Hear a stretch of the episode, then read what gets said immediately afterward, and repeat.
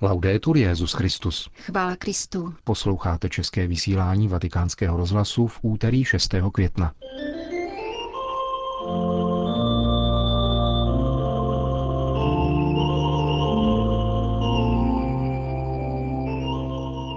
Církev není univerzitou náboženství, nýbrž lidem, který svědčí o Ježíši Kristu, řekl papež František v dnešní ranní homílii. A v druhé části pořadu uslyšíte rozhovor s manželi Ekmanovými, zakladateli jednoho letničního společenství ze Švédska o jejich cestě do katolické církve. Hezký poslech přejí Jena Gruberová a Milan Glázer.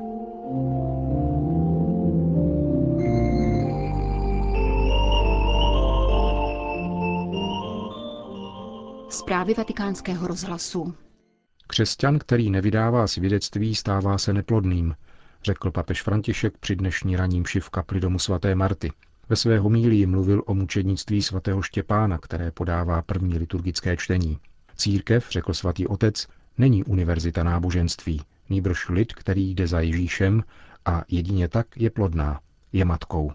Štěpánovo mučednictví je otiskem Ježíšova mučednictví, řekl papež František o prvním mučedníkovi církve. Také on, stejně jako Ježíš, narazil na žárlivost vůdců, kteří jej chtěli odstranit. Také proti němu stojí falešní svědci a soud s ním probíhá poněkud narychlo. Štěpán jim vytýká, že odporují duchu svatému, podobně jako jim to řekl Ježíš. Tito lidé, poznamenal papež, však nebyli klidní. Neměli ve svém srdci pokoj, nýbrž nenávist. Proto je rozzuřila Štěpánova řeč a tuto nenávist zasil do jejich srdcí ďábel. Je to démonická nenávist ke Kristu, řekl papež František. Tato nenávist ďábla, který si dělal, co chtěl, při umučení Ježíše Krista, se nyní vybíjí na Štěpánovi, pokračoval papež. V mučednictví je zřetelně vidět boj mezi Bohem a démonem. Avšak na druhé straně Ježíš řekl svým učedníkům, že se mají radovat, budou-li pronásledováni pro jeho jméno. Být pronásledován, být mučedníkem, dát život pro Ježíše je jedno z blahoslavenství. Proto, dodal papež, démon nemůže vidět svatost církve či svatost člověka, aniž by něco podnikl. Činí to i se Štěpánem, který však stejně jako Ježíš umírá a odpouští. Mučednictví je překlad řeckého slova, které znamená svědectví. Můžeme tak říci, že křesťanova cesta vede skrze svědectví v Ježíšových šlépějích, aby mu vydal svědectví a častokrát toto svědectví vyústí položením vlastního života. Je nepochopitelný křesťan, který není svědkem a nevydává svědectví. My nejsme nějakým náboženstvím ideí, pouhých teologií, krásných věcí a přikázání. Nikoli. Jsme lidem, který následuje Ježíše Krista a vydává svědectví, ale chce vydat svědectví o Ježíši Kristu, které někdy vyvrcholí položením života. Zabitím Štěpána, čteme ve skutcích apoštolů, vypuklo násilné pronásledování jeruzalémské církve. Pronásledovatelé, řekl papež František, se cítili silní a podnicovali je v tom démon. Křesťané se proto rozptýlili po celém Judsku a Samařsku.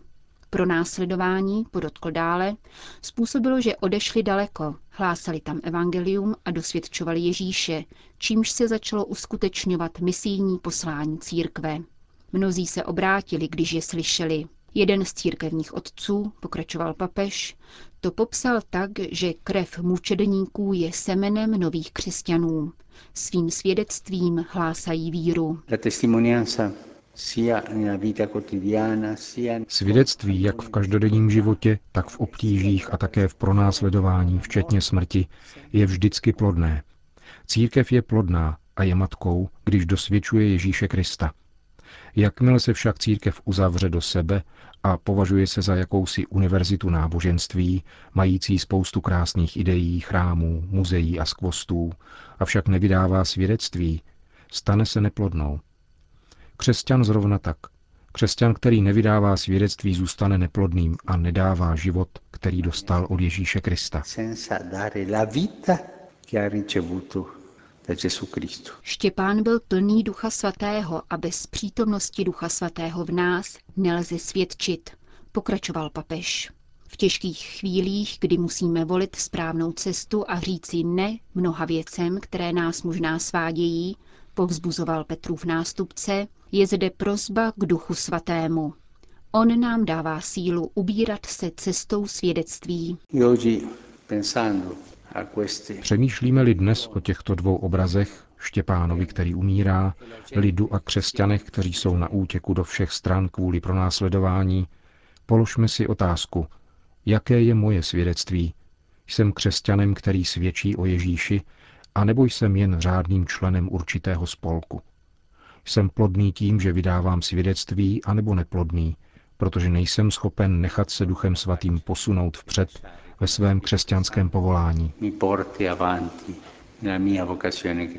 Končil papež František dnešní ranní homílii. Konec zpráv.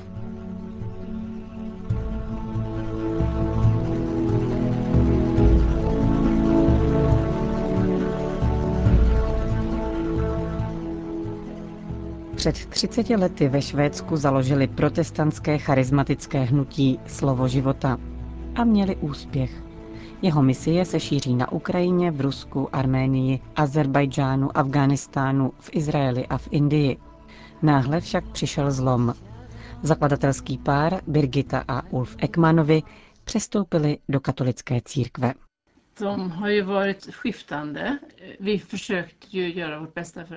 Silné reakce přicházejí ze všech stran.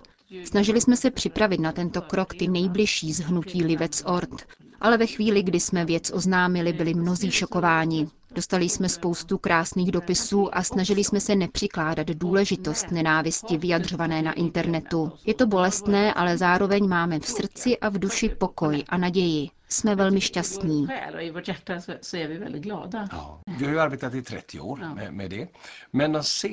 Je to bolestné, protože jsme společně pracovali 30 let.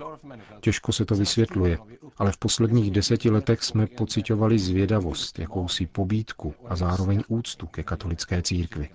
Ne, že bychom snad deset let věděli nebo byli přesvědčeni, že tento krok uděláme. Klíčilo to v nás po celou tuto dobu. Byl to vlastně objev, změna přesvědčení. Jako švéd a protestant nasáváš antikatolicismus už v mateřském mléku. Objevili jsme, že o církvi vlastně víme málo. Bylo to na jednu stranu pozitivní, na druhou ohromující.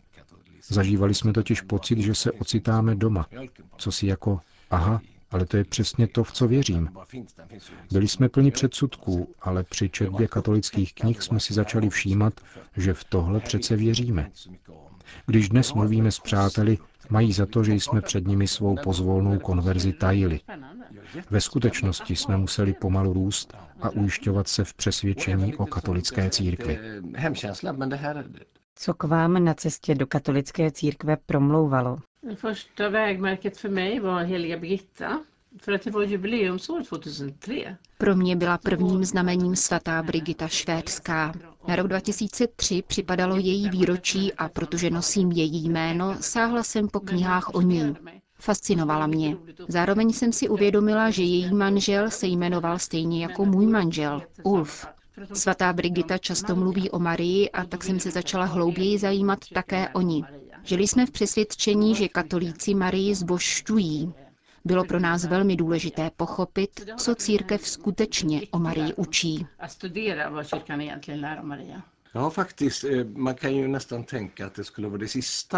Někdo by si mohl myslet, že Maria je poslední kapitolou.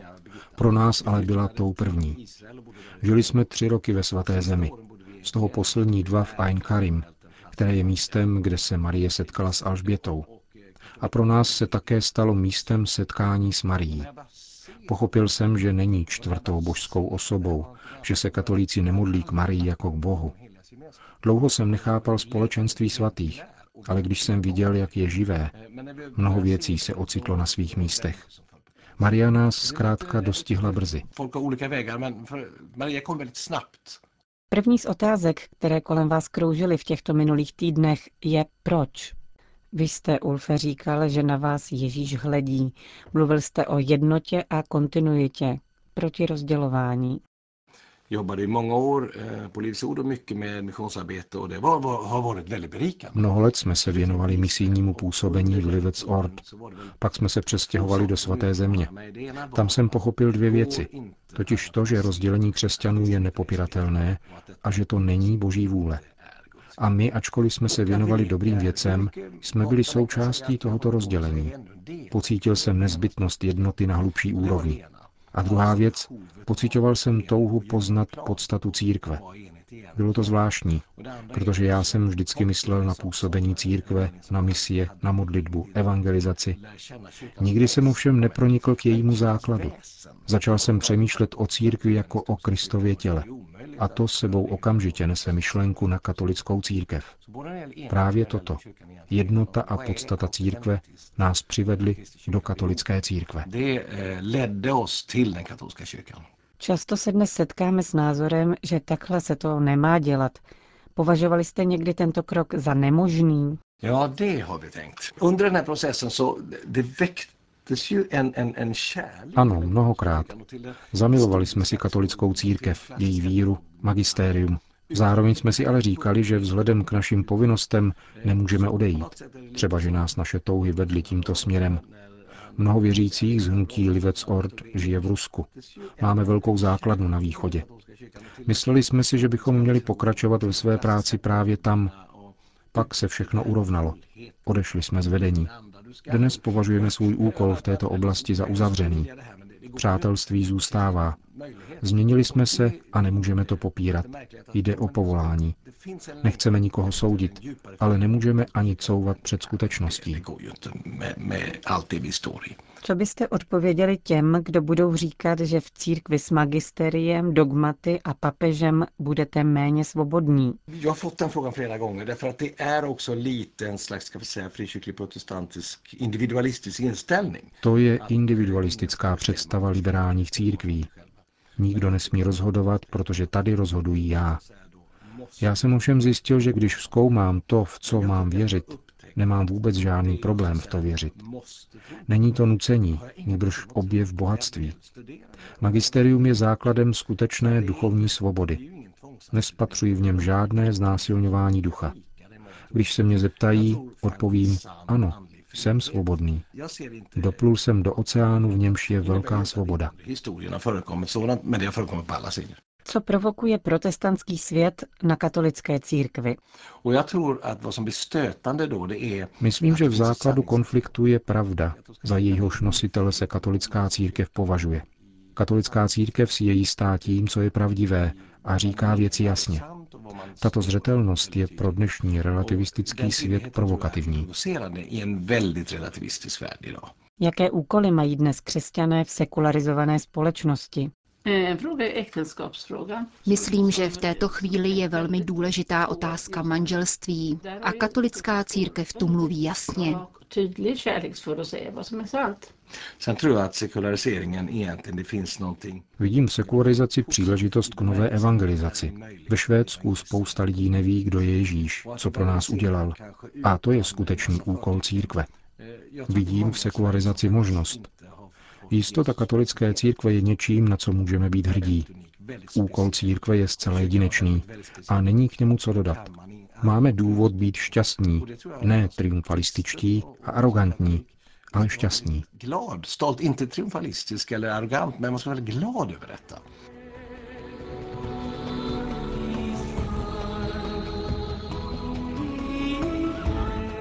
Slyšeli jste rozhovor s Birgitou a Ulfem Ekmanovými, zakladateli protestantského charismatického hnutí Slovo života, kteří přestoupili do katolické církve.